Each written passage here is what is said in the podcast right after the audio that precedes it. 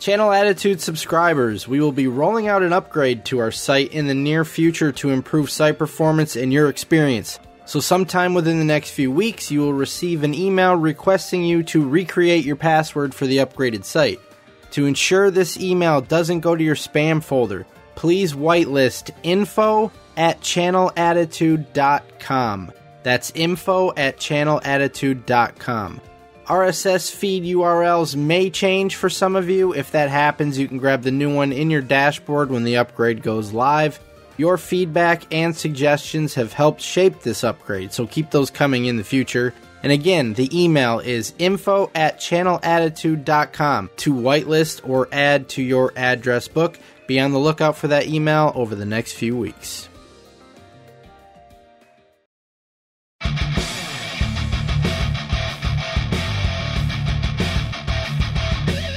This is Channel Attitude, your voice, your right, your freedom. This is Vince Russo's The Brand.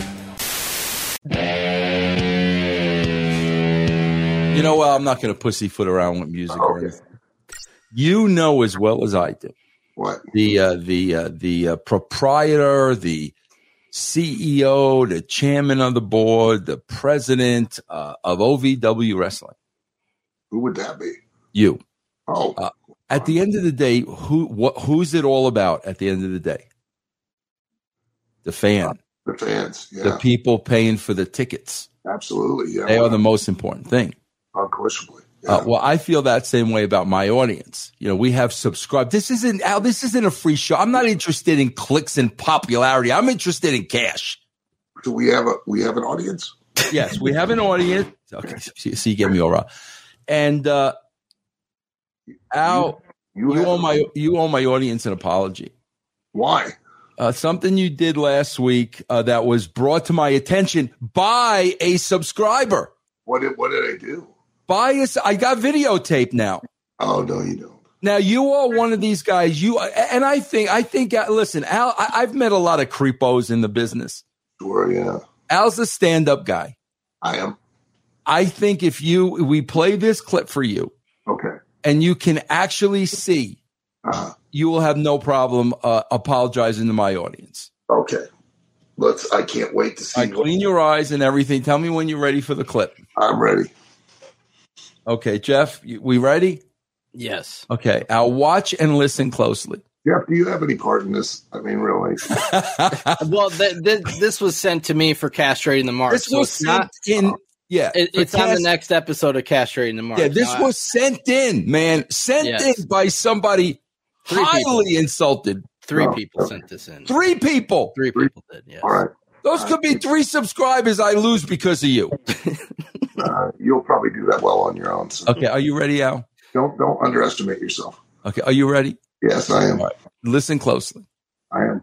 Because even if the internet existed back then, it never would have went anywhere outside. Stop. Of... Stop. Yeah. Did you hear that, Al? The internet even existed back then. Yeah. No, no, no. Go back, Jeff. He because he's he's conveniently not not listening when I told him to listen. I'm Go ahead, Jeff. Listen. Gar- If even if the internet existed back then, it never would have went anywhere outside. Yeah, Al, what are we doing here? I don't recall farting. I, I well, I got the video. It wasn't me. Jeff claims it wasn't him. Was it the dog? Well, I don't Jeff, own play dog. that back. Play that back again, please. Yes, Jeff. I'm also claiming it's a, uh, a cell phone vibrating. That I still stand I'm by saying, that. I'm sure. saying it's Al. I, I'm, I'm claiming it's Al. Even if the internet existed back then, it never would have went anywhere outside of out. Let's let's get something clear here first.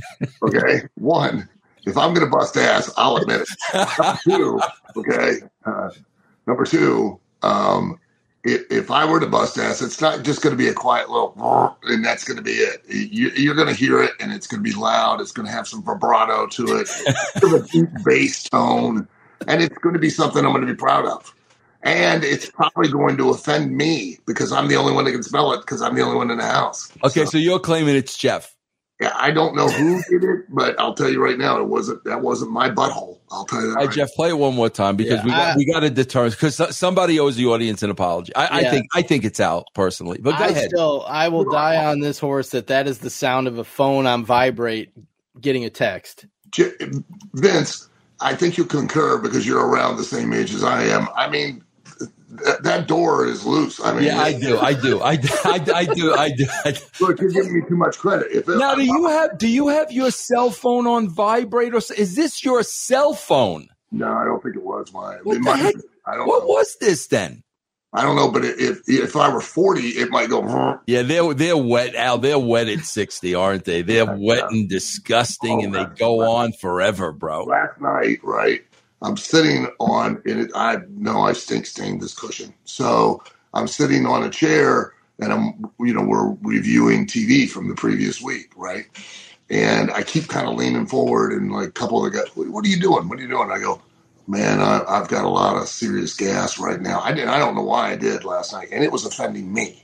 And I'm like, thank God you're all the way over there. Yeah. You so know? It's nothing so, like this little boop. Okay, play it one more time, Jeff. Regardless of even if the internet existed back then, it never would have went anywhere outside yeah, yeah. of. Yeah, that, that's that's what I was telling Jeff yesterday. It's too clean, Al. It's like a trombone, right? We both know at this yeah. age, none of our bodily functions just go. Yeah. Like, no, no, it's got to be full bore or nothing. Yeah, because it, it way way too clean. All right, Jeff. Yeah. Uh, now that Jeff, now you owe Al an apology. For, I don't know an apology. Jeff, I'm still I'll saying it's a Al for accusing him of. I didn't accuse him. The video evidence on our show we recorded last night clearly states that I say I know that this is the sound of a cell. Was E C three in the vicinity? Nowhere, nowhere around. No, no. Okay, nowhere around. All right. Okay. Do I? You want me to? He's younger, you know, a little. Yeah, yeah. Tight, and you know, bro, you know that dude's got a tight ass. Oh, oh he's got it. He's got it. Oh my God, bro, you know his his butthole's probably like that yeah, big, that bro. Sphincter's locked down. Yeah, locked down with that muscle around it in the buttocks. Yeah, bro. Yeah, he's he, when he squeezes one out, that's what it's gonna say. I say it was E C three in the next room. Yeah. Could be. All right. All right. Am I supposed to add this, Jeff? We got a, we got three videos today. Are any of these from Al? Are any of them from Al? No. no. Oh, okay, Al. So these are, these are going to be new to you then. Yeah. All right. So this first one was sent to us by S J Dub Gimmick. Now, if you're listening on the audio, these are two little people wrestling. It's from Micro Wrestling Minneapolis. Is that the Haiti kid? No. Al, is that the Haiti kid, Al? I think Haiti is uh, uh, assumed room temperature. So. Okay. All right. Do it! twenty-six! Oh! twenty-six! Oh, no! twenty-six! Oh! My brother is twenty-six years old and just got it twisted! Twist his dick. All right, now we've got twisting dicks now, Al. Twisting dicks. Yeah, yeah. Uh, that reminds me of a joke. Like these two cannibals were eating, and one started at the head, and the other started at the feet. And the uh, and the one at the head's like, I don't know about this guy. He doesn't taste so well. And the guy then goes, I don't know. I think he's great. I'm having a ball. All right, Al. Listen, Al. Here's the question. What? I th- I think little people can get away with that. They can. Um, because it honestly, it has always been done. Uh, the style has been done as more of a farce um, and more of a lampoon of professional wrestling than actually being presented as right. a real, genuine um, competitive situation. You know what I mean? Yeah, yeah. And and I mean that. Just so we, again, clarify, I mean, all of my criticism or critiques come from, stem from that, that no matter what you do, no matter how you do it, you know, the objective is to create some kind of conflict that has to be resolved within a the confines of a competitive combat situation, you know, that it's actually overseen by a governing body that have rules and regulations that allow for one of the competitors to try to take shortcuts to get the upper hand on the other person and, you know, or have an unfair advantage. Um, and, you know, the the, the little people, you know, in wrestling have all never been portrayed in that manner. They've always yeah. It was always entertain. It was always entertainment's sake. It was also a special. It was always a special feature, and it was always comedy. Yes, it was. Yeah. yeah okay. So we, we're okay with that. Yeah, right, I think so, it was more the crowd chanting "twisted." Yeah. Well, that's that's the crowd. You know, yeah. that's the crowd. All right. So what am I doing now, Jeff? I'm going back. Yeah, to this. We got another one because I want your thoughts on this. Uh, a lot of people had uh, strong thoughts on this. This is sixty-four-year-old Sting on the recent. Oh, uh, I Dynamite. saw this, bro. I saw this. So, yeah, apparently he bust he did bust his face open. It's hard to tell from this angle, but he was on a ladder, and uh, I think he was the second rung from the top. Yeah. But, uh, you know, a lot of people are like, wow, that's not that bad. It's just uh, off oh. the ladder, you, you know, but still, at sixty-four years old, what are your thoughts on that? Well, I don't think the uh, – okay, let's let's get something straight here, all right? And, and uh, you know, it's funny as I've gotten older – It, every kind of ist is wrong. Um, or are we in agreement? I mean, every kind of isism and ist is wrong. Yeah. Uh, you name it. That way. We have so many of them now of, uh, you know, this ism and that ist, you know, that ist and, you know, everything is, they're all bad. The only one that no one complains about is ageism. No one. You can make fun of senior citizens. You can run down the elderly population. You can make jokes about them. Nobody stands up and defends them. You because can, they're not on Twitter to defend themselves, probably. yeah, probably because they just don't know how to operate it. You know, they've got that big citizen phone that just is very simple. You know, uh, you know. And listen, I, I'm I'm a senior citizen. I yeah, Al. Every week, every week, I'm just we, we make a remark. Yeah, like, you know. Yeah. We're going to talk about Sting and, and, you know, what he did, but we're going to talk about it because he's sixty-four. Who cares? If you're thirty-four, it's still stupid. If you're sixty-four, it's still stupid. It, it's, it has nothing to do with age. It has to do with taking, again, risk versus reward. And was it necessary? And did it ultimately have any real payoff or consequence in the match? It probably not. I haven't seen the match, but I'm sure the guy that got dove on on the table, I couldn't tell who it was, probably just got back up and kept working. Well, then why do it? Whether you're sixty-four or thirty-four or twenty-four, why do it? And it makes no sense. sixty-four is irrelevant. I mean, in fact, good for him. You know, and we used to, we were back when, you know, Terry Funk at E C W was whatever age he was at that point. I mean, the guy is like a vampire. He lives forever. Um, and he's retired more times than, you know, he's had world championships. Uh, he did a moonsault, and everybody, like, flipped out because of his age. Why? I mean, I don't understand this thought process. Oh, you, you know, Flair was seventy. Luthez was in his seventies and was doing amazing. You know, I watched Al Costello. Al, Al Costello was in his seventies or eighties and had a match. Nobody was in alarm. I mean, most of the guys that I broke into the business when I broke into the business were in their fifties and sixties, and that was when they finally were really drawing money because it took so long to learn how to do it, you know? So what is this? This it, oh, well, he's he's doing this. He's sixty-four. Well, if you were forty-four or fifty-four or thirty-four, I'll still have the same criticism of it. Uh, because I'm sure it was done for done's sake, and, and it makes no sense. Now, if it had been done the right way, I don't care what age he is. You know, good for him. See how, see how I look at it a little. I look at it a little differently. I, I'm going to tell you what my fir- my first knee jerk reaction when I'm watching this, and you know, bro, I have a I have a uh, you know friendship and relationship with Sting. Here, right. Here's my knee jerk reaction. What? Bro, you are sixty-four. You are a freaking legend. You have done it all in this business. Okay, so you're my, saying my, my, wait, hold, hold on. My, my, wait, hold on now. So my, my question is this. My my question is, why are you doing this? That's all. I'll tell you the reason why, okay, is the same reason he would have done it if it, at, at fifty-four or forty-four or thirty-four. He's want to go out there and he wants to give the audience the best possible match you can give them.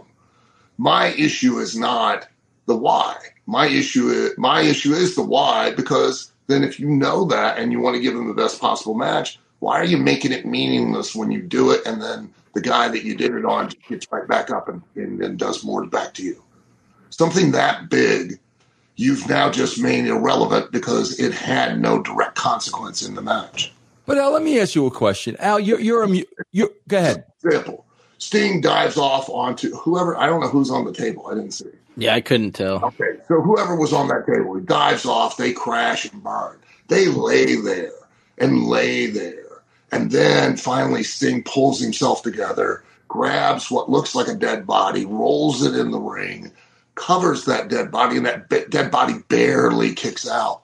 How much more would you get out of that? It was like the time when, was it Hogan uh, superplexed Ray Traylor off the big blue steel cage? Remember that? Yeah, yeah. Remember how big a moment that was? And what did they do? They did nothing. They laid there until the crowd came up because it was such a big move. It was such a big moment. They didn't kill the moment by just now Ray just popping back up and beating the shit out of Hulk Hogan. And that's ultimately my criti- criticism of whenever you see somebody do these things, it is not what they do. It is how they utilize it within the match and how they literally bury the risk that they just took and got literally zero reward because they were in a hurry to get to the very next thing. Okay, let me hit you with another scenario. Okay. Who's one of your all-time, like so, somebody you would go see in concert, like one of your all-time favorites? D. Martin. No, he's dead. Somebody who's alive. No. Uh, Garth Brooks. Uh, who, you, didn't, you didn't specify that, to be yeah, fair. Give me yeah, some, give me somebody that's still alive and touring that, that you're a big fan of and have been for years. Kiss. Okay, perfect example, Al. Al, my first Kiss concert was nineteen seventy-seven. Okay? Right. Al, if you go on, if if you go on this last Kiss tour, this is the farewell tour. You go on this tour. When you go on, when you go see Kiss, are you expecting to see nineteen ninety-seven Gene Simmons and Paul Stanley? No, you're not. Yeah, no, you're not, Al. No, yeah, you're not. Yeah, because I've been sold the gimmick of Kiss, so I want to go and I want to live. I want to live and have memories. And granted, they got outfits that they can hide a lot and the makeup and all of that. That's cool. And I know I'm going to see a little bit of the age and everything, but I want the same show that I, I understand got. that. But I understand that. But, but they, they are not going to be the same performers. And you know that. But it, it, that doesn't mean they can't at least try to be. And, they, and give me what I bought a ticket to see, which was to be able to be nostalgic and relive the past. And Sting's the same way. I'm buying a ticket to see Sting. I'm buying to see Sting. I'm not buying to see sixty-four-year-old Sting, and I ain't thinking that way. I'm buying a ticket to see Sting. Are you still? Are you? You're still actively working in the ring? Yes. Uh, only once in a while. Okay, oh, once in a while. Are you doing that stuff? I, I doubt you are. Well, I don't have a reason to do it. I've not been put in a match. If you had a reason to do it, you'd do it. Yeah, yeah, yeah. Okay, all right. Okay, yeah. I take his word for it. But the difference is, like, once I did it, and this is something I've learned over time and experience, the difference is, and I would say so before I went out there with the other guy, I go, look, you know, a, a good example, okay? Literally, The Rock and I worked at Texas, uh, in Texas, in Dallas, and had a cage match. Uh, I think you were there. And and we had a uh, it just kind of happened where I climbed over the top of the cage and he's hanging on to me and he pulls me back in over the top of the cage. He's standing on the top rope and we literally off the top of the cage and the top of the rope, we do a suplex into the ring. And I re- distinctly remember we're both laying there telling each other, don't move, just lay there, just lay there, just lay there. And we kept repeating it to each other as we were laying there. Don't move, don't get up, don't move, don't get up. That's the problem. Today, because all we did was we just did a suplex from the top rope off the top of the cage, and we both laid there for God, right. I can't remember how long before we slowly started getting up. My problem is not he's sixty-four. My problem is that Sting went, dove through that table, and I guarantee you less than thirty seconds later, one of them was back on their fucking feet and was going and doing stuff again. Yeah. So okay. Now what did that mean? Yeah. Again, risk and reward. You literally crap on you literally took a shit on the risk that you just got, and you gave yourself so little reward because you were so impatient you had to get, because it's all about what you do, not about the consequence of what was done. Does that make any, I mean, I'm. It makes I, a lot of sense. There were two instances in Forbidden Door that I'm going to lay out there at you. And Jeff, you don't have Omega. You don't have that for Al, do you? Okay, Al. But Jeff, do you, wait, wait a minute, Al. Do you, we're still getting away from the original point. No, we're not. I know what, what you're saying. It doesn't matter if he's sixty-four. Okay, I, I, I hear what you're saying. And a lot of the criticism I'll, I'll, I'll, was because of his age. That's I'll, why, tell yeah. why, I'll tell you why it matters to me if I'm sixty-four. Just, just hear, listen, hear my point of view. Okay. To me, when you are a performer, right. um, when you are a performer, and I am going to use music as an example, okay? When I go to see a musician at an older age, okay, right. I am paying a tick. I am paying for a ticket to literally be in the same building as that legend, wow. to see that legend. He has earned legendary status that I know. Wait a minute. Hear me out for a second. That I know the guy does not have to perform like it was twenty. John Cougar Mellencamp. Know that, but when they do, like my wife went and saw Rick Springfield. Okay, perfect example. Years old, right? And she right. was, and if to this day, this was a couple of years ago, she went and saw him in concert, right? To this day, you bring up that you bring up Rick Springfield, she'll tell you that she went and saw him, and the one thing she took away was, my God, it was like he's not lost a step. He's seventy-some years old. He was playing with so much energy. He was all over the stage. He was, and you could tell he was enjoying it. And like we went, you know, my wife wanted to go. Uh, I'll put the heat on her. We went to Air Supply concert, you know, and these guys, man. Let, let me tell you. Excuse me, who? Air Supply. You went to Air Supply. Yeah, they had a lot of number one hits. Get off I, my back. Yeah. Uh, okay, and the lead singer guy, you know, he looks like, you know, Bilbo Baggins at the end of, you know, uh, The Hobbit. I mean, just withered like a dried apple. Yeah. Right. But they're up there busting ass on stage, and they're like, you know, energy-wise, and that they like enjoy like they're performing. You didn't think about their age, you know. You just thought about them. And th- again, that brings up the point. Why? What does it matter if the if they're capable of performing on that level? What does it matter what they're? I, th- I think if you're a, I think if you're a legend and you've reached that status, you don't need to do that. Sting that, feels that Sting. I think Sting feels that he needs to do that. I don't think he does. I, I agree he doesn't. But the whether he's sixty-four, fifty-four, forty-four, it doesn't matter. If if it's done poorly and done for the wrong reasons, it don't matter what age you are. Listen, can I ask you a personal question? We're criticizing because, oh, my God. He's no, I, I didn't no, criticize I think it a lot all. Of the perception from people is the older you get, the more fragile your body becomes. Critic- yeah, I'll tell you right now, no, it don't. Actually, you get more calloused and more grizzled. My skin's like leather. My my joints are literally like, you know, uh, popcorn. I mean, it's just, it's insane. Can I, I can, can I ask you a personal question? Yeah, sure. It's personal, Al, but we've been doing, we've known each other long enough. We're I think I can. What's personal about you? Accuse me of farting. So it's, no, it's worse than that. This is worse than that. No, I didn't just shit my pants. Al, listen, how old are you now? I'm sixty-two. How, how old are you? I'm basically sixty years old. Okay, and you could still perform in, yeah. in, the, in the sack. Yeah, you're good. No problem. You don't need no blue pills. You're good. You're good to go. No. Have there any uh, hammer one home? You know, hammer. Okay. Have there any? Have there ever been some serious? I'm all up in it. You know what I mean? Just okay. Have there I ever been some? Okay. Have there ever been some serious nights of passion?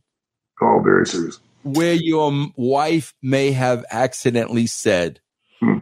"Oh, Rick, Rick, oh, Rick." Has that ever happened? No, no, not yet. Okay. I don't even know if she knows a guy named Rick.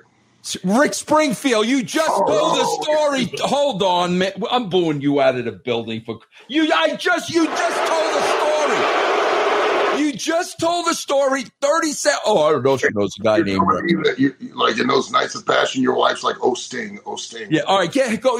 Al, go get your head dropped. Go get dropped on your head a couple more times. All right, listen. Speaking of dropped on your head, Al. Right. Have you seen this? What? Oh, you've not seen this. Go ahead, Jeff. I'm wondering now, based on what Al is saying, I would love to know at what time in the match this took place. It's very important. But based on what Al is saying, I would love to know. But Al, here's another case in point with, with what you're saying. I, and bro, you don't understand. I'm not criticizing Sting at all. I'm just saying, bro, you are an icon. I'm paying money to see you. You don't need that. to do that for me. I know that you're not criticizing, but there are those people right, that brought right. up, and it's like, what does that have to do with it? Al, I'll give you a perfect example. Kenny Omega, they just had the Forbidden Door. Right. And but, Brian Danielson. But, uh, uh, tell me if I'm wrong. Does that sound like the best seventies porno movie? It does. It absolutely. Beyond the Forbidden Door. Yes. Forbidden Door, yeah. Remember, okay. remember what was her name? Linda Lovelace behind the green door? No, that wasn't Linda Lovelace. That was, uh, oh, that was the Ivory Snow mother. What was that? Was not Linda Lovelace. Who was that? That was the other big star back then. Yeah. Oh, geez. Now, now you're going to make me look up behind the green door on yeah, this. Behind the green door. So, like, Forbidden Door sounds like a really bad. Uh, hold on, let's let let's check out behind remember the green door. The, the, the seventies porn actually like had a script. They like tried to do them like a real movie. Yes. Okay, here we go. Behind the green door. Uh, uh, who? Where is she? Um, Marilyn Chambers, bro. Oh, Marilyn Chambers. Yes, yeah. That was behind the green door. Okay, uh, Al. Here's uh, a. Okay. Okay. According to this, he hit it, then hit two more moves, and then pinned him. So he hit two more moves after this. Okay, but here's another. According case to the recap, if it's correct, yeah. Here's another case in point, Al. Mm-hmm. Jeff, who did uh, who did Danielson wrestle? Okada. Danielson's wrestling Okada at, uh, beyond the green door. Bro, during the match, Danielson breaks his arm and continues the match, and you never know he broke his arm. Okay. I'm just saying, bro, if, if you're breaking your arm in the middle of a match, are you not selling that arm through? You're going to make believe I didn't break my arm? I don't understand oh. that. Yeah, I mean, he probably, by all rights, number one, especially if the audience could tell that you broke your arm, use it. You know what I mean? That's what I'm saying. And you could tell, but he didn't. So, didn't. okay, play you, play, play well, this clip. Why, I'll tell you why he didn't. Yeah. And I, this will sound insane, but I want you to understand. Go ahead. This is the way that the modern performer is. Do you know why he didn't sell his arm? Because it wasn't part of the script. Because it wasn't called. Yeah. Yeah. Because they didn't call it, so he didn't know how to then uh, react and adjust and put it into the body of the match and now utilize that as the actual story. And how much drama could he really have gotten when the audience really knew he had broke his arm and now Okada would have went after his arm. You know what I mean? It would have yeah. been brilliant. And how much more business if he had survived and suffered, and then at the very end, Okada got a hold of that arm, and Danielson lost. Because I'm sure probably Danielson won. You know? And, but how much more business in the return once he's out and his arm's healed, and then he and Okada could work again, and Danielson went over at that point in time. But people don't think that way anymore. Yeah, no, they don't. Okay, you got the clip, Jeff? Yeah, you got to add it back in. Okay. This Jeff. is this this this this is um this is hard. To, this was hard for me to watch. Holy shit! Oh my god!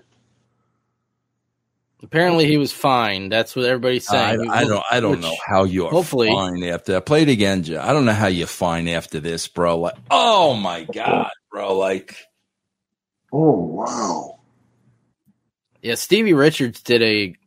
A breakdown of this that will be up on our YouTube by the time people watch this. If people want more in-depth look at this, he's, he does the whole John Madden thing with the whiteboard. But that's that is a so what, what what what goes haywire here, Al? What what what happened here? Here's what happened.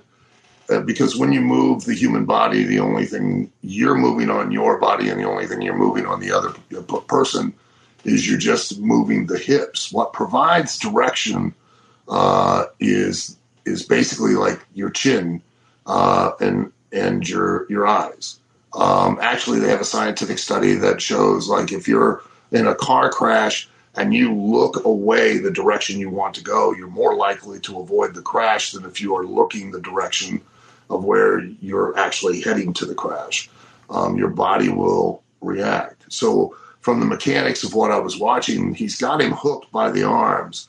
and he lifts him up, gets his hips, gets uh, who took the bump on their head? Omega. Omega. So he's got Omega upside down, if you notice. The hips are up by the who's doing it? Will Ospreay. Okay, so stop Will, her, stop her. Okay, right here stop. Is this? Are, are they awry already? Right here? Not yet. Where what Will has to do because uh, Omega's shoulders are where Will's hips are. And right. To do this safely, Will's got to pop his hips forward to pop Omega's shoulders out. Just enough to where he lands on the upper part of his back. Ah, got it. Okay. Not directly on the back of his head. He picks him up, but he doesn't have, because if you notice how his feet are further back from his hips, so his hips are already as far, are extended forward. So he's not, he's not back to where he can pop forward, ah. launch him out just a little as he drops him down. So he ends up dropping him straight down, and that's why he lands literally on the top and the back of his head. Now, what would be the reason for not popping him out? The the weight is too much, or what? The leverage and the weight, and and and maybe a little bit of being exhausted. You know, too tired. Yeah, yeah, yeah. Uh, yeah. And got him up, and you know, and knew he was going to lose him, and dropped him down, and you know, it, it, they're just going to, you know, you can t- you can advise them, you can tell them. You know, they're going to tell, oh, what do you know? The business changed. You don't know anything. It's different now. I, you know, the fact that he had to do two more moves to him after that, inclu- you know, as well, made that itself mean nothing. So why did you bother doing it in the first place? You know, Al, I mean? you, you bring up a great point. You bring up a great point. And I, I want to um, I want to ask you this, bro, because I've never heard this really talked about before. Yeah. You talked about the point in the match where this takes place, and these guys, you know the way these guys go. They're exhausted at yeah. this point. Al, did, when you were, you know, in your prime and working, did you ever take that into account when laying out a match? Like, okay, bro, we're, we're fifteen minutes in, and now we're calling this spot. But because we're fifteen minutes in, maybe I should think twice about calling this spot. Has, has that ever come into play for you? Well, there, there were certainly there were conversations like that, you know, where you're like, well, man, I don't know, we, we're going to do something like that at that point, that big. We better we better slow down and, you know, make sure we've got enough gas in the tank. So that, wow, you know, see, I, I I would never even realize that, Al. No, I mean, and, and that, you know, uh, that was really. I got to be one hundred percent honest. Like, that was kind of what, how things kind of fell into where I ended up buying O V W from Danny Davis, because I had met my original partner, Chad Miller, who was the executive director of the Kentucky Boxing Wrestling Commission. Um, you know, we, I think we've briefly discussed this before, you know, and listen, I'm the last person that wants more regulation, you know what I mean, to answer to yet another governing body, okay? But we had, you know, so many, at that point in time that year, there were so many injuries, and there were even several deaths in the ring. And, I, you know, at that time I had been wrestling a lot more, and I'm I'm going around the independents, and let's face facts, okay, let's be honest.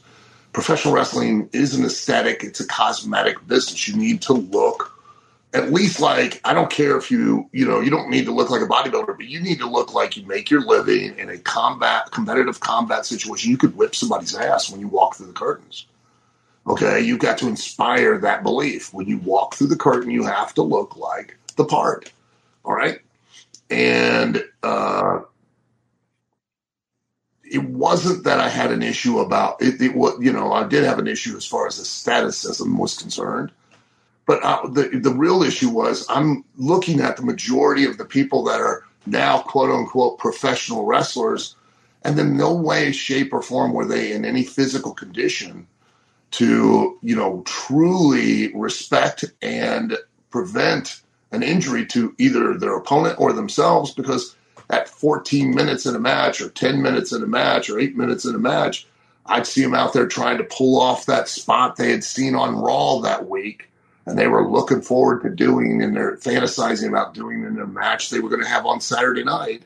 And the guys were so blown up and so out of uh, out of gas that I knew somebody was going to get hurt, you know. And and and I, it's simply because we literally have no standards anymore as far as entrance into this business. At one point in time, like back when I first broke in, like it was similar like the N F L. I mean, you you had to earn your way in. I mean, being an N F L football player meant something. Mm-hmm. Being a professional wrestler now doesn't mean anything.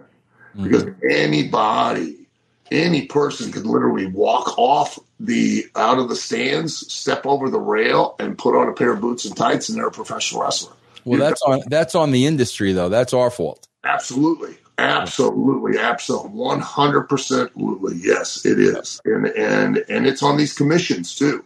These commissions, you know, my wife is a licensed masseuse, and, and in any state in the union, you know, if you're a licensed masseuse, a licensed uh, mortician, you're a licensed barber, a licensed, uh, you know, uh, hairdresser, whatever it is, a licensed profession. They all have to go to a state-accredited school. They have to go to be taught by state-accredited, state-approved trainers. They have to complete a certain amount of state-approved hours of training. They then have to have a certain amount of residency hours, and then they have to then go take a test before they can even have a license and claim that they are an actual professional, whatever it is. As a professional wrestler, whether it's in Missouri, it's in Maryland, whether it's in New York, Louisiana, it's in South Carolina, Kentucky. Those commissions, you pay your money, you're done.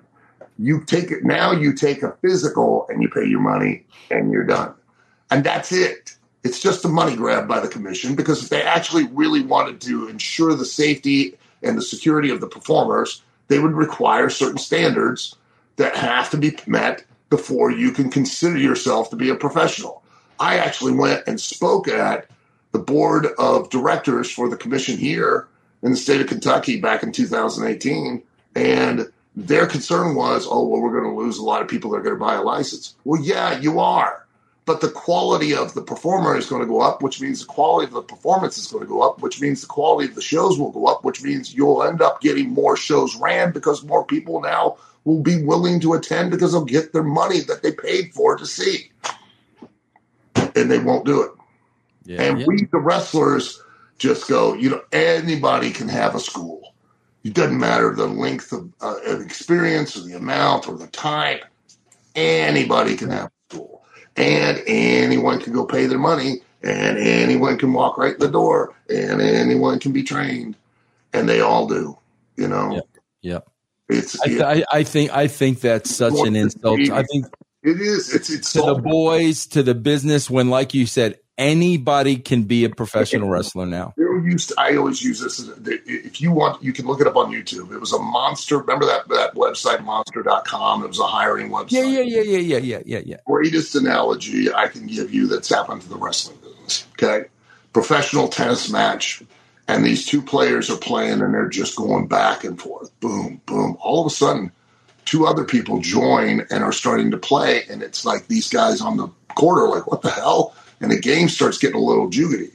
Here come two more. Here come two more. And then you pan back, and you just see people filtering out of the stands and now onto the court and are now fans that are now playing the game, and the game is destroyed. Because now everybody that used to sit in the stands are now on the court, and no longer are they just two high-paid, high-profile professional tennis players. It's anybody can do it. And that's what's happened to professional wrestling. Yep. And you now, because of that, you're going – and I'm not claiming that Will Ospreay and Kenny Omega are just two guys that jumped over the rail, but this mindset of let's increase the risk and, and – do it for minimal reward. You're going to see, you know, thank God this, you know, Kenny Omega didn't get, you know, because he could have on that, he could have, it could have destroyed his life. I mean, one, it could have ended his life, because just like what was the guy, the kid's name in Impact that had the hangman's break, that luckily it went this way with a certain vertebra instead of this way, which would have severed his spinal cord and would have had instantaneous death. Tell me that bump right there couldn't have done the same thing. Yeah. And not, you know, so not only could Kenny Omega have suffered complete quadriplegic si- uh, situation, right? At the minimum, a paraplegic. he could have easily just gotten that hangman spray because it's right there at that base of the neck where that one cervical goes, pushes forward, and severs the spinal, spinal cord and could kill him. And for what? It took two more moves to beat the guy after that? Yeah. I mean, seriously? And when, when did that start? You know what I mean? Where you've got to do your finish, and it takes five times that you do your finish before you finally beat the guy. I'm like, how does that get the guy who's winning over? All that does is gets the guy that did the job over, that did the favor over. And that doesn't do real business. It actually buries the finish, and then it buries the person using it. You know what I mean? And, hey, look, if I'm, if I'm the guy facing you after you had to do your finish five times in a row to beat this guy, brother, you're going to have to do it at least five times to me. Bro, I swear if they just beat me with one. If if it took you five of your finish to beat this guy, you ain't beating me with one. Yeah. Bro, I swear to God, this is the W W E now. This is the top standard, you know, in wrestling. Bro, they just had a match on Monday. You know who Gunther is? Yeah. And they, okay. they ruined him. Oh, they, bro, they ruined him. Bro, bro, let that me guy could have been Vince. I'm sorry, that guy, you know, could have he could have been up, he could have made a been an opponent for Brock. That guy could have gave Roman a run. He could have been up there. They have him in there taking bumps and getting thrown around by Kevin Owens and Sami Zayn. He's bro, done. They, bro, he could not. Sami Zayn was taking everything this guy could throw on him. And, and I'm looking at, like you said, I'm looking at Sami Zayn's physique. Bro, Sami Zayn, I'm sixty-two. Sami Zayn has no more definition in his arms than I do as a sixty-two-year-old man. And this guy's, Gunther's hitting him with everything. Bro, bro, you know the clothesline where you do the flip in midair? Yeah. Bro, he pops out, he kicks out on that. That's Gunther's fault, but Gunther was never taught to protect himself. Yeah. Gunther, yeah. Gunther is saying yes to stuff he should never say. Never. He never. Should, because he should, needs to be aware, and he has to know, and yet... And the and that's where the agents come in, because they're supposed to be there to kind of see the bigger picture and to, through their experience, protect these guys from making those types of mistakes. And they don't, you know, and they don't. And the reason they don't is because at the, this time right now, Sammy's probably got a little bit of stroke because he's off this popular run. And, you know, Sammy's calling all this shit because why? Because it makes Sammy look good. Yep. Ricky Morton just told a story about how he wanted to go work. I forget, uh, he worked with somebody, and uh, the guy didn't want to put him, you know, Killer Krupp. Killer Krupp didn't want, want to put him over. You know what I mean? Uh, you know, and because uh, he was working for Jarrett, and Krupp was being difficult. And so uh, Ricky was like, you know, you know, do whatever, you know, I'll just roll you up. And uh, Krupp hit him with every big move, and Ricky called every big move for him to hit him with him, and he just kept kicking out. And then just rolled Killer up and walked out. And Jerry's like, well, apparently uh, uh, I could tell he, uh, Killer didn't want to work with you. He goes, nope, but you know what? Who came out looking best in that match? Killer did all his moves to me, and all I did was kick out on each one, and I still went over. And, uh, you know, Sami Zayn, hell, if I'm, you know, if I'm Sami Zayn, I'll go, hey, yeah, hit me with that. Hit me with this. Hit me with the next thing. I'll just kick out. Now all you've done is you've buried Gunther, you've buried all of his offense, and you've gotten yourself over. Yep. Yep. Sad, man. All right, Jeff, let's hit some news, man. Do we have a news item for Al? Yeah, we discussed last week Collision's premiere getting eight hundred sixteen thousand. Well, for week two, they lost twenty-seven percent of that, down to five hundred ninety-five thousand. Really? Man, that's dramatic. And in a very short window of time. I mean, let's be honest. That's not a good in indicator. You know, a, a significant, nearly a thirty percent drop in only a week's time from the debut. I mean, that you did not do. Ooh. And again, let's keep in mind the criticism, the critique comes from, I love wrestling. It's all I've ever done. I need I need A E W to survive and to thrive. I need it to be a viable, continue to be a viable opposition to W W E. And they're not doing it. I mean, that's... Al, here's the critique. Let, let, let, let's freaking be honest, bro, with, with the Booker of the Year. Here's the critique, Al. You and I have both booked. Okay, Al? That happens to us. Okay, bro, that happens to us where there's a twenty-seven percent decrease. You and I are going back and looking at that show and saying, where did we F up? That That's what we are doing immediately. Booker of the Year is not doing that. He's not doing that at all. I promise you, bro, this guy is such a mark, and he's booking matches that he wants to see. And when there's a twenty-seven percent drop-off, he's not even asking the question, what happened? He's going right on to the next week, bro. Th- th- that's the issue. Period. End of story. Why? Because he's not a true writer and he's not a true booker. He's a fan that's booking matches that he wants to see. If that were us, Al, we would be beating the shit out of ourselves, looking at every minute of that show. Where did we lose them? What do we have to do different next week? He doesn't do any of that. Come on, man. Yeah, I mean, and and that concerns me because, again, that, you know, the health and welfare of the company is the health and welfare of the overall wrestling business.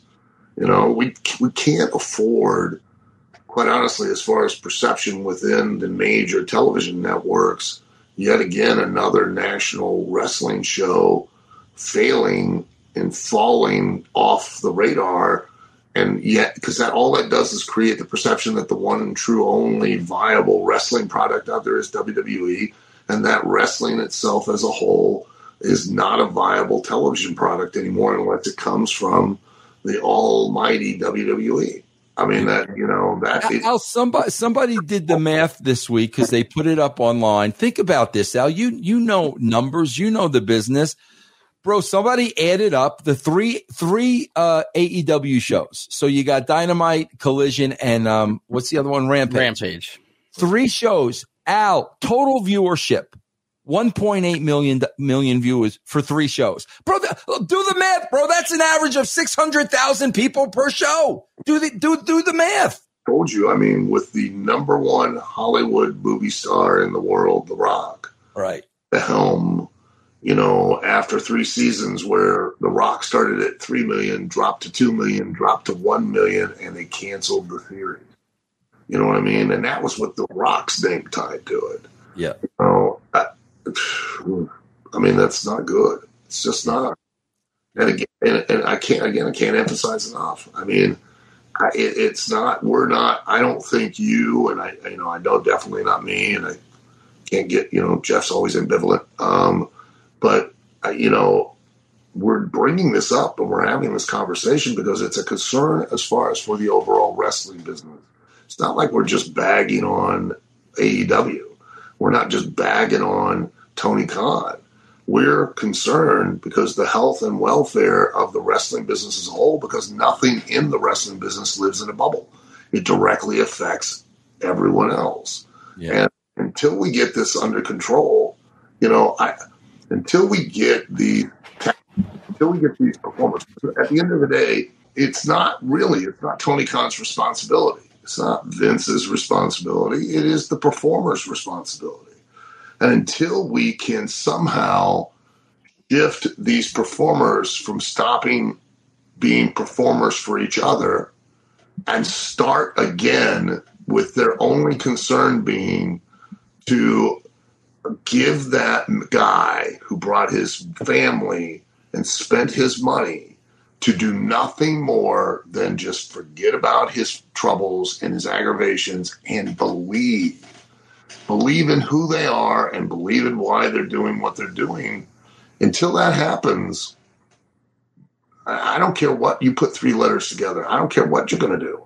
And I look, I don't care how you go about doing it. I, I, my criticism of Sting is not about his age and anything else. It's about the fact of why he did it, which was to impress people backstage. It was to impress the people that are going to write a report. It was to impress people that were all going to buy a ticket anyways. He was not going to, you know, that guy with the family of four that's sitting there, and once Sting has done this di- amazing dive and crashed through a bunch of tables, and literally fifteen seconds later, one or bo- both of them are back up again, punching and kicking, that guy's going to be like, well, that was bullshit. Yeah. You know what I mean? Yep. Uh, you sh- you're not going to lay there and act like you died from that. And then now we can see you struggle and fight. And now I care. And, brother, that's what I want. I don't want just your cool moves and awesome stuff. Because if that's the case, because I, I've brought this up before, you know, if, if everything's changed, like, you know, and, and nobody's ever been able to answer this question, maybe the two of you can.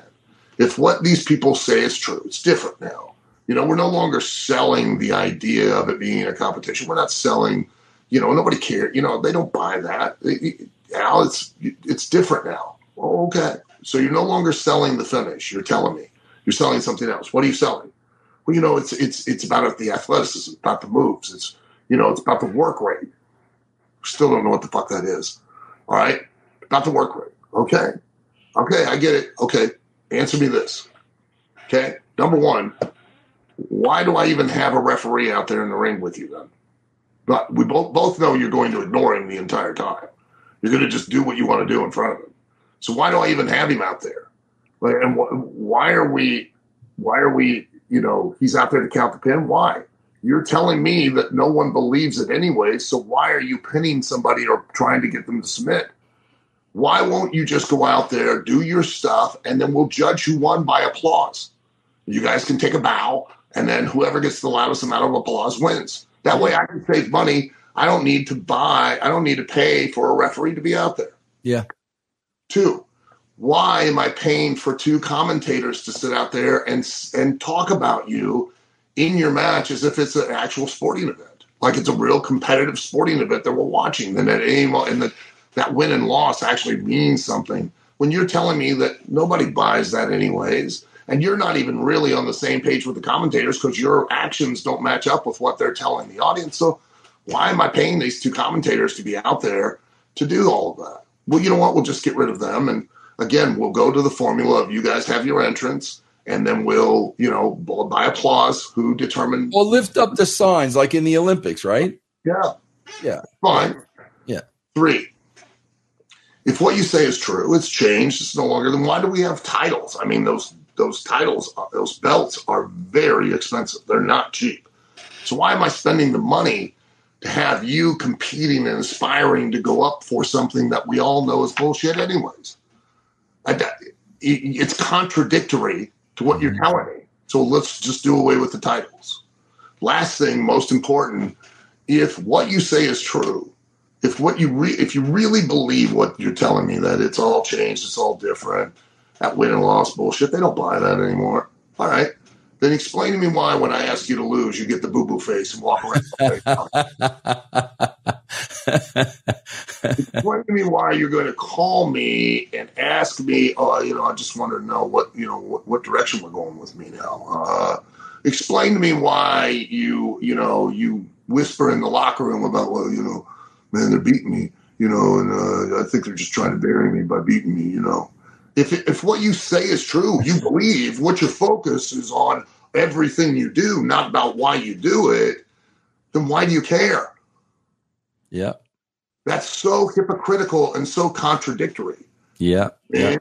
and, and, and so we all, we, are on, we all understand my criticism, my critique uh, is not about what you do or how you do it. It is at the end of the day, were you able to sell me, an audience member, on the belief that, oh my God, that guy just dove on that other guy through the table. How's that guy that just got dove on going to survive and be able to win this match? Or are either one of them ever going to be able to get back in the ring in time to even have the match finish? Not, hey, that was amazing, that was cool, ten seconds later we're on to another fucking move. Yeah. Oh my, you know, why are you dropping a guy literally on his head? Why? Because it looked cool and it was going to make him believe in the move it, itself that much more, but literally two and a half seconds later, he kicked out as if nothing happened. I, you've got me completely befuddled.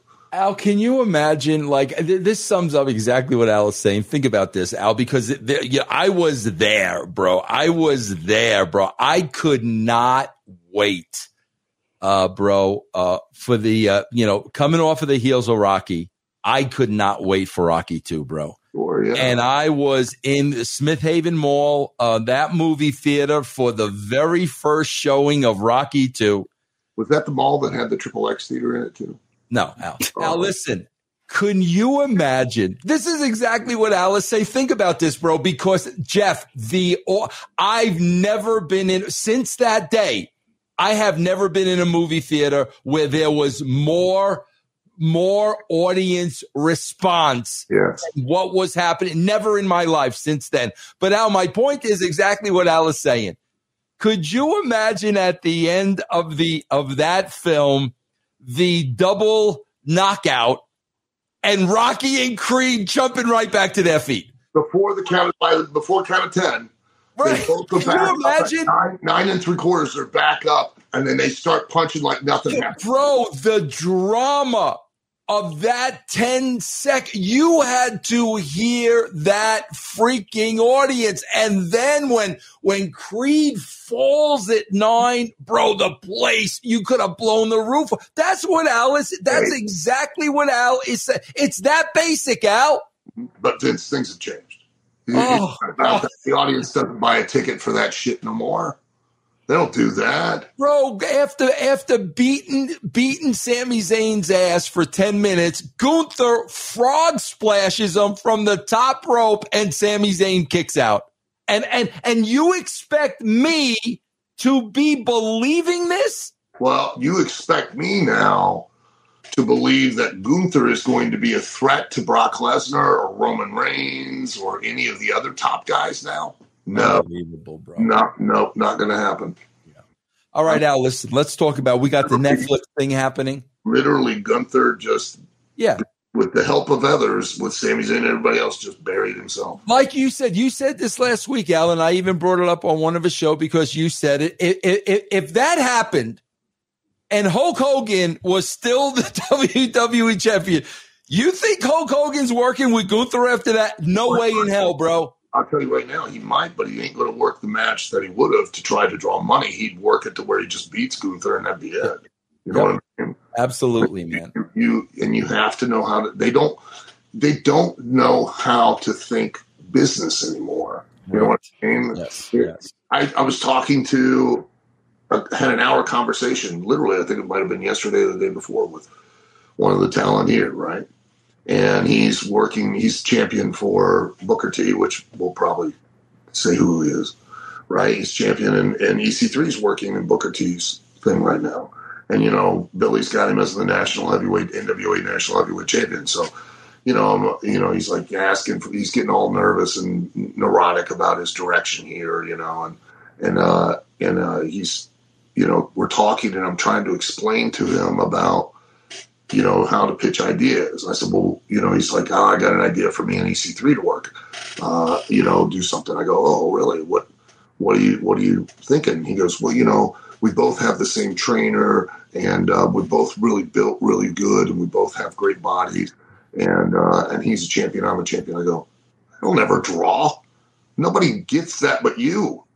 You know what I mean? Like, yeah. Nobody understands any of that. Like, we need to know who you are and why we want to see, you know, why, and you know, and understand that E C three is the guy that we don't want to see win because he's a dick and you're a guy that we kind of like and we want to support you. And now it's title versus title. And I said, Billy's not going to let you beat E C three for the national title. So doing good business would mean you put E C three over and let him beat you for your title so that now you can chase him and eventually get it back, which will get you more over. But they don't think that way. No, they don't, bro. They don't. The, the whole idea for this angle was, well, you know, we both have the same trainer. Nobody knows you have the same trainer, and nobody cares. I yeah. mean, nothing to anyone but you. And we both kind of have great builds. Come on. Who cares? I swear to God, Al, I can't tell you how many times, again, the W W E, I swear to God, there, there's three-way matches. Mm-hmm. And and and I always ask, honestly, okay, bro, you got three guys in the ring. Please tell me why I care about any of them. And and there's never an answer. There's, there's, there's no reason for me to care about the babyface. There's no reason for me to boo the heel because, bro, they're just going out there and having a match. Right. They don't say – I'm telling you, I, I cannot say – I'll say this until I'm blue in the face. These people, these performers, sell you what they do, okay? They do not, like they used to, sell you who they were and why they did it. That's it. Yeah. The only thing you sell in a wrestling match is the finish. The only thing an audience is caring about and wanting to believe in is the finish. That's it. They don't care about your moves. They're going to forget about those as soon as they happen. And especially because you're going to go right to the very next thing as soon as the last thing happened. I mean, that's just what you're going to do. Yeah. And that, again, was my critique and my criticism of both the Kenny Omega play spot and the dive through the tables and all the videos we watch of all the ridiculousness that happens these days. It's because it's all about the what. Yeah. Yep. They've become so detached from the, ultimately the intent and the consequence of why you did it. Yep. You know, nobody cares. They think, and the reason that's the case is because they are solely performing for each other. Yeah. They don't, it's not about you getting your money's worth. It's not about you believing anymore. Because we just, we know you're not going to believe in it anyways. We're not even to attempt to try it. We're just going to entertain each other so we can go back and they go, wow, man, that was really fun. That was cool. You really took that great bump. That's why we bump each other on the ring apron. Because nobody in the audience knows that ring apron's more dangerous and more hard than you or the other guys backstage. But that's why we do it. Because it's not to impress the audience. Because no sooner than we dropped you on a piece of concrete, which was the ring apron, you jumped right back up and did five more moves to your opponent. He's There's looking no for something. Sting, Sting moved off the ladder through those tables to not impress the audience. He did it to impress all of the guys in the locker room. And he should know better with the amount of experience and time he's had in the business. Right. But he's gotten now caught up in the, you know, let's wrestle for each other bubble. So, now hold on, I'm looking for something for you, man. Because you're, you're, you're so rude. You're, I literally no, no, no. This is to help you. You're looking you're at just over there, just looking at your little buttons. You're looking. Uh, you're, you're forgetting something very important. Uh, I'm looking for my he said, clip. He said it's to help you. Well, I'm looking for my clip where Dave Meltzer says, uh, where Dave Meltzer says, if they get if they get a seven star match, it's going to be great for wrestling. It'll be great for wrestling. All right, Al. Listen, I'm, screw that. I want to talk about this Netflix gimmick. Oh, well, we can't talk about it yet. Because it, oh, okay, we can't. It's kayfabe. All right, let, let's talk about everything else. You you better have new dates. I keep asking for new oh, dates. Oh, oh, so pump the brakes. Comedy comedy tour rolls on. Premier yes. Streaming Network tomorrow. Well, it'll be tonight, Friday, June thirtieth. Debuting on the Premier Streaming Network is my comedy special from Zanies in Chicago. How do they get to that? How do they get to? Yeah, how do we get this? It's on the Premier Streaming Network. All they got to do is they got to get on the Premier Streaming Network, and they can buy it as a pay-per-view, or if you already have a subscription, you can get it for as part of your subscription. What are the chances of us watching it together and me critiquing your comedy? Oh, a hundred percent. Yes. We, well, yes. Yes. All right. Great. I'd be more than happy to. Yeah. Right now, you know, some of my humor is a little highbrow, and it's probably going to right over your head. So, oh my god! Hey, yeah, my good friend's coming to visit you today. Is it? Jeff can kind of help. Oh God, please! The jokes I'll mute I... his mic. Hey, Al, my good friend's coming to visit you today, isn't he? Oh, Ron Harris, yeah, yeah, my good. When's the last time you seen Ronnie? God, it's been, it's been. Well, it was uh, probably T N A, right? Flair, no, the Flair show, Flair's last match. Oh, oh, he was there. Oh, well, yeah, he's in Tennessee, so yeah. But Donnie, Donnie runs the um, the, the what you call it there, the arena. Yeah, I, I got to ask you a serious question. All right. To this day, for as long as you've known them and work with them, uh, if they were both standing in front of you and did not say a word, would you be able to know who's who? No. Okay, I, I, bro, is that not unbelievable? I, bro, I've known these guys since ninety-four. I, I don't know who's who. I know. I mean, literally, like, you know, they remember when they were like, you know, oh, when they cloned a sheep in a petri dish. I literally looked at the Harris brothers, you know. Bro, every time I talk to them, I have to say, your brother, your brother, your yeah. brother. Because I can't call him by yeah, name. No, Rod or Don, because you don't know which one is it. It's unbelievable, man. It's no, unbelievable. That was like the, the Shane twins that were in. Yes, uh, yes, yes. Yeah, yeah. Exactly. It's it's unbelievable. I have a great story about the Shane twins. The wrong twin grabbed the baby face. Oh, my God. That was the excuse I was given. The wrong. So here, uh, real briefly, right? They're working with Kenny Dykstra and uh, Dolph Ziggler, Nick Nemeth and uh, Kenny whatever at the time, right? And, you know, Kenny and Nick, good. The match is just, oh, just bad. So bad that Jim Cornette is sitting, it's a dark match, and he's already on the mic, and you can hear, oh, goddamn, shit, what the hell's that? God bless. You know, just cussing up a storm. So the finish happens, and it's a it's a simple finish. Uh, Shane twin number one gets knocked out on the floor, right? And uh, Shane twin number two, uh, oh, the, the Nick Nemeth and Shane twin number one get knocked out on the floor, and they're fighting on the floor. Shane twin number two is supposed to grab Kenny around the waist. Shane twin number one's going to stop Nick, slide in the ring, go to clothesline Kenny. Kenny ducks, clothesline his partner. Nick slides in, drop kick Shane number one. And Kenny covers Shane number two, one, two, three. That's pretty simple, right? Mm-hmm. So the first part happens. Shane twin number one and, and Nick are on the floor. Shane twin number two is in the ring. He grabs Kenny in a full Nelson.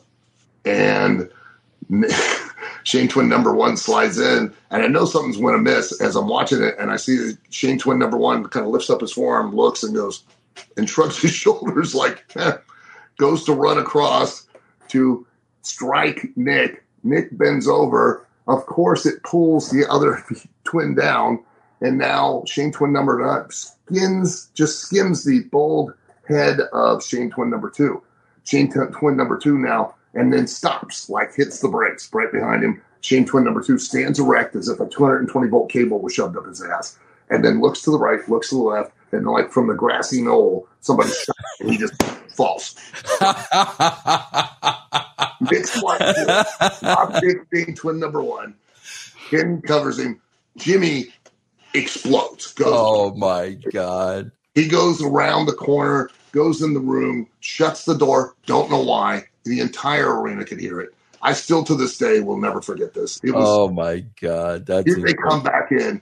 Jimmy begins to just lay into them verbally at the top of his lungs, right?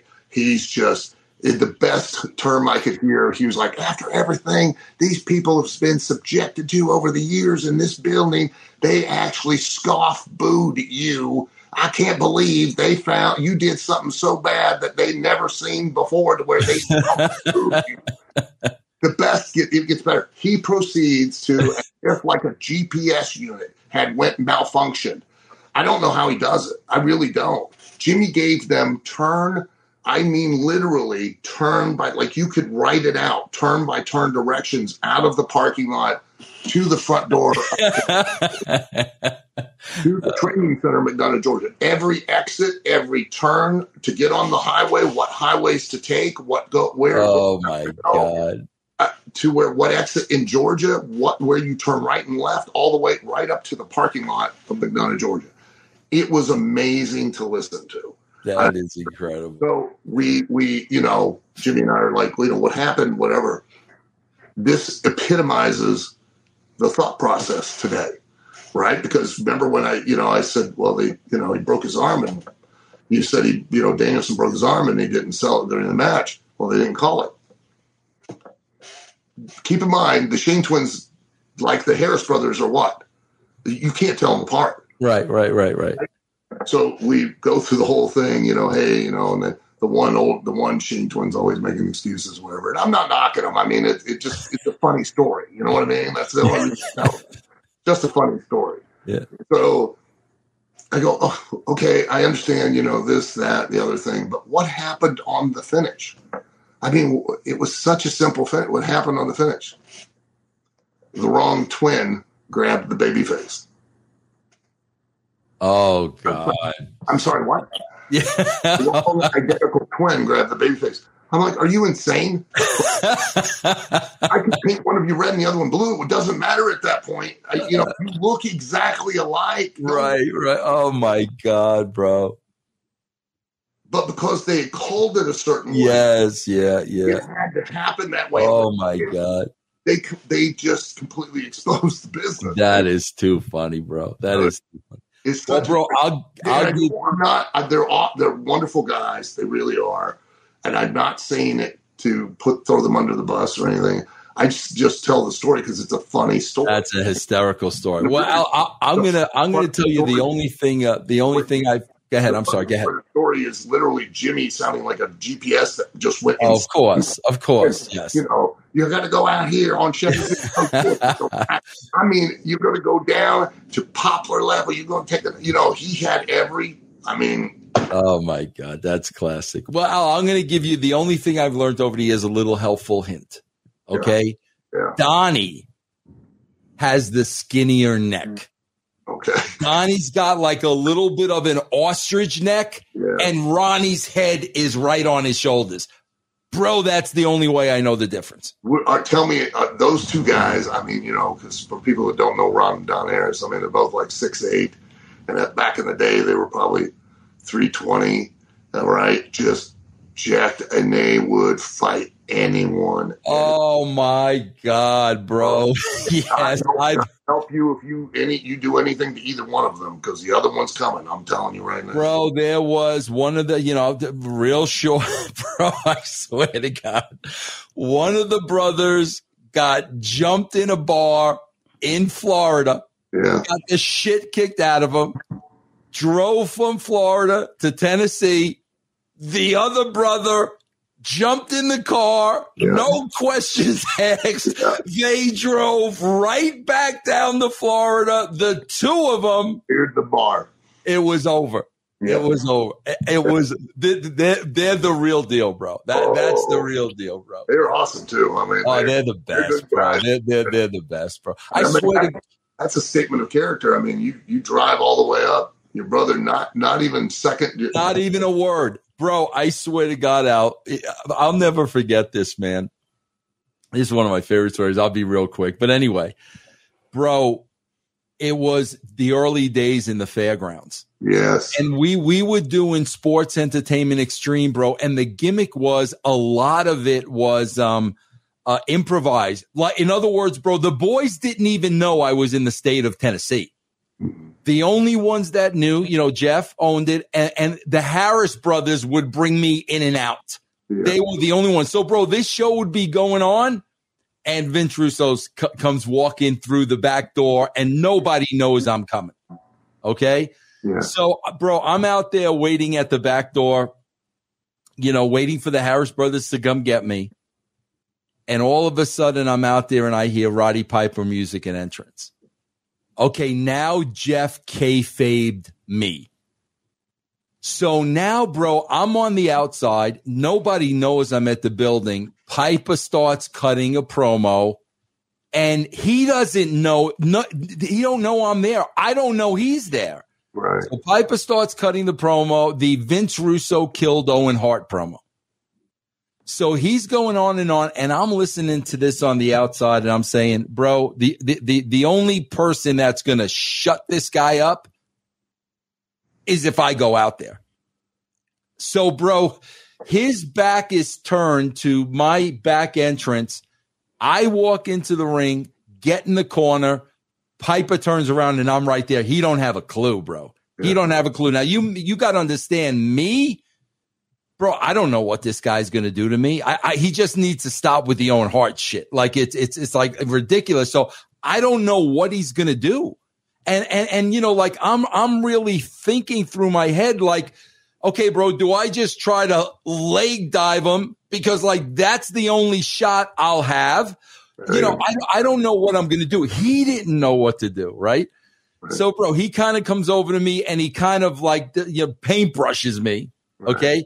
But he leaves, right? So now, now I'm not leaving. Now I'm in the F you, Jeff mode. You're going to kayfabe me. F you. Bro, here come the Harris boys. Okay.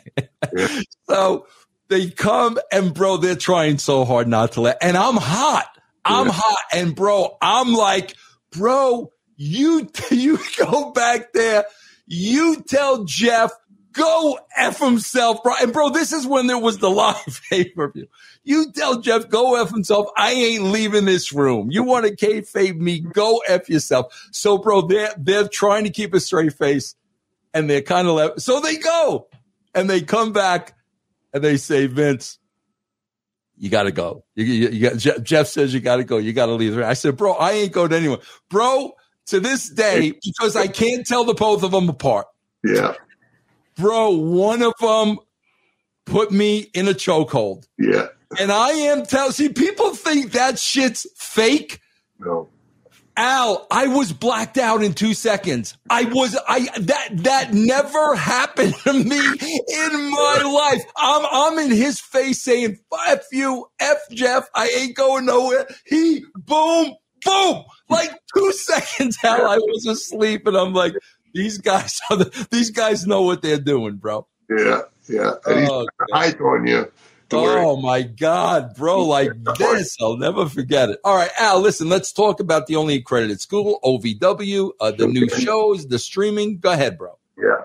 Uh, O V W Wrestling is on tonight, Thursday night, uh, from seven p.m. to nine p.m. live on Fight. Bro, you know, Ronnie Harris didn't believe me about one hundred million homes. Oh, I know. Right? He didn't believe. I'm like, bro, I'm telling you, he's in one hundred million homes, bro. Yeah. Yeah. yeah, I the, the talent themselves. I just have one of the, what, uh, her name's Tiffany Nieves, right? She's originally from Puerto Rico, and she's like, "Oh, Al, uh, um, you know, I had some friends. They live in Puerto Rico, and they called me and they said they're watching me on T V down there. How's that at, happen?" I go, "Because I keep telling you, we literally."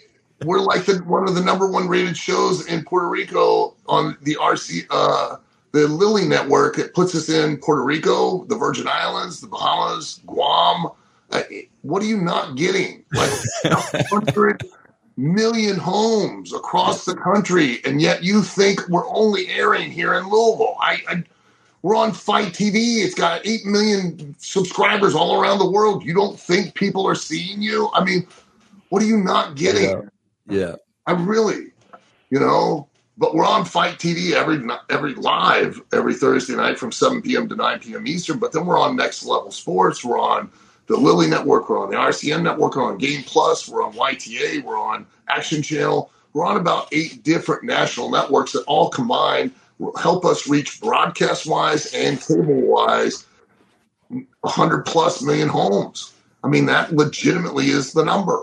Of combined of these, you know, because like Y T A reaches like forty-eight million homes and Action Channel reaches another, you know, twenty or thirty. And you add all that up, it's over one hundred million homes. Yeah. You know, Game Plus is a streaming network that, you know, Anthem owns, and we're in all of Canada on that, on Game Plus in, in the northern United States. I mean, these people just don't get it. And yeah. why? Because the newsletters aren't reporting it and putting it over. So therefore, O V W must not be anything. You're yeah. here, you idiot. You're on it every week, you know? Yeah. And, and just the uh, people people don't understand, bro, the work that goes into – forget about the one hundred million homes yeah. getting all those outlets. People don't understand that, Al. That's like – that's that's years of work. And then keeping them every Keep, week. Yeah, absolutely, bro. Absolutely. Yeah. You don't draw numbers. You ain't staying on them.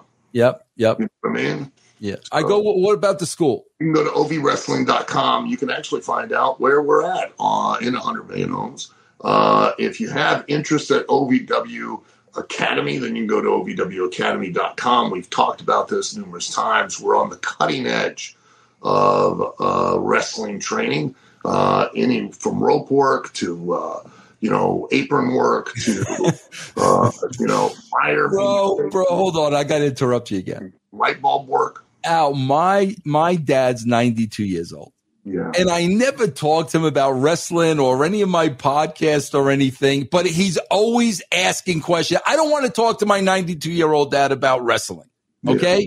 So he's forever going on YouTube, trying to find something of me. He doesn't even know what he's looking for. Okay. So I get a call this week. Check out like America's Most Wanted because they did a great yeah. I get a call this week. Man, man, you're not going to believe it. You're not going to believe it. I saw you on the YouTube. I saw you on the YouTube. You were on there. You were on there with this guy named Al Snow, and you were cracking up because he was talking about something called rope work. This, what, what's rope work, Vim? My ninety-two-year-old dad, Al, wants to know what rope work is. Hey, I'm with your dad. I want to know what the hell it is, too. All right, go ahead, Al. I'm sorry to interrupt. Well, I'm teaching it at the only uh, accredited by the state office of proprietary education for uh, professional wrestling sports. And you just added a fluorescent light bulb work, right? That well, was just added. Uh, we're, we're on the cutting edge. We're going to L E Ds. So they save a lot more energy, you know what I mean? So, you know, that's a thing of the past. The fluorescent tubes. We're going green. We're going to use if you're going to break else? a light over somebody's head, it better be, it, you know, better be good for the uh, economy, for the environment. Environment, yes. All right, go ahead, Al. What else is going on with you? Uh, if you want to watch my comedy special live, or not yes. live, but it'll be Uh, Friday night, uh, June thirtieth. That's uh, either if you're watching this today, it'll be tomorrow night. If you're watching it on uh, tomorrow, then it's tonight. Um, June thirtieth, eight p.m., Premier, uh, Premier Streaming Network. Uh, and you can go on and get it as a pay-per-view, or if you already subscribed, you can get it as a subscription. Uh, myself and my partner, David Vox Mullen, we were at Zany's Comedy Club, the original Zany's in Chicago, and we had a great time and had a great show. I'm I'm taking I'm watching that and taking notes. Take notes, take notes. I was like this morning, you know, I got up before we did this, and Jessica like a really strange question. She was like, you know, what's your ringtone? I was like, well, I, I've never really looked. I think it's brown. I mean, what color is yours? All right, now what, what about the book? What about the comic? You're humorless because look at Jeff. Thinking Jeff's a child. Jeff's got the mind of a child. I'm an adult. I'm an adult. No, he's a he's a child, bro. Look at him. Funny stuff, isn't it, Jeff? Hilarious. I, I what about what about the comic? Tommy Dream is in a comic now. Now we've got uh, the comic book. Uh, we've had uh, the Ballad of Al Snow and Head. Uh, issue one, issue two is coming out here very soon. Uh, and then the Adventures of Al Snow and Head, which are team ups. I teamed up with uh, Chavo Guerrero on a Western, and then um, teamed up with Jesse Goddard's in the like nineteen thirties, forties circus environment uh, where we introduced the Swarm. And then uh, I'm going to be doing a team up. We're going to be releasing soon with Tommy Dreamer, um, and it's in set in the Prohibition era days with gangsters and everything. And then uh, Scotty Too Hottie, and it's like in a modern day cutting edge like assassin type uh, story. So you can go to broken icon comics dot com and you can check all of those out there uh, if you'd like. And uh, if you want to read my book, uh, it is Self-Help uh, Life Lessons from the Bizarre Wrestling Career of Al Snow. And you can go to amazon dot com and pick that up. So And you forgot the social media. Oh, social media. You can follow me at The Real Al Snow on Facebook, Twitter, Instagram, uh, TikTok.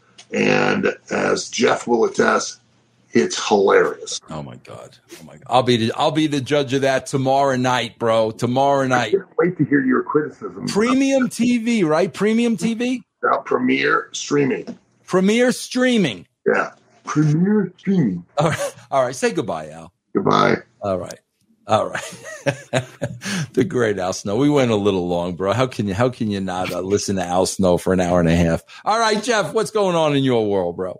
Well, check out our Patreon, guys. By the time this will come out, mm. a brand new episode of Look Mom mm. will also be up on our Patreon, where we take a look at Dave Meltzer talking about the A E W ratings. And hold on, Jeff. Let's be honest. We literally were attempting to make sense out of what he was saying. I mean, did we not take it seriously?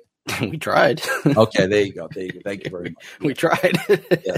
Yeah. So that's at patreon.com slash RussoTWC, where we have a whole bunch of other stuff there. Disco on Timeout, E C three on Three Brand, Just Incredible on the A E W review. Of course, Stevie Richards and Ben Hameen doing Vince and Young Rider on Master Shoot Theater. You got Vic Venom on Truth with Consequences, bonus shows, a bunch of other stuff. patreon.com slash RussoTWC. Yeah, and Jeff forgot to add, guys. Remember, that starts at seventy-five cents a week. The tiers start at three dollars a month, bro. So check that out. Patreon.com forward slash RussoTWC. That is it, everybody. From me, Jeff, and Al. We'll see you next week.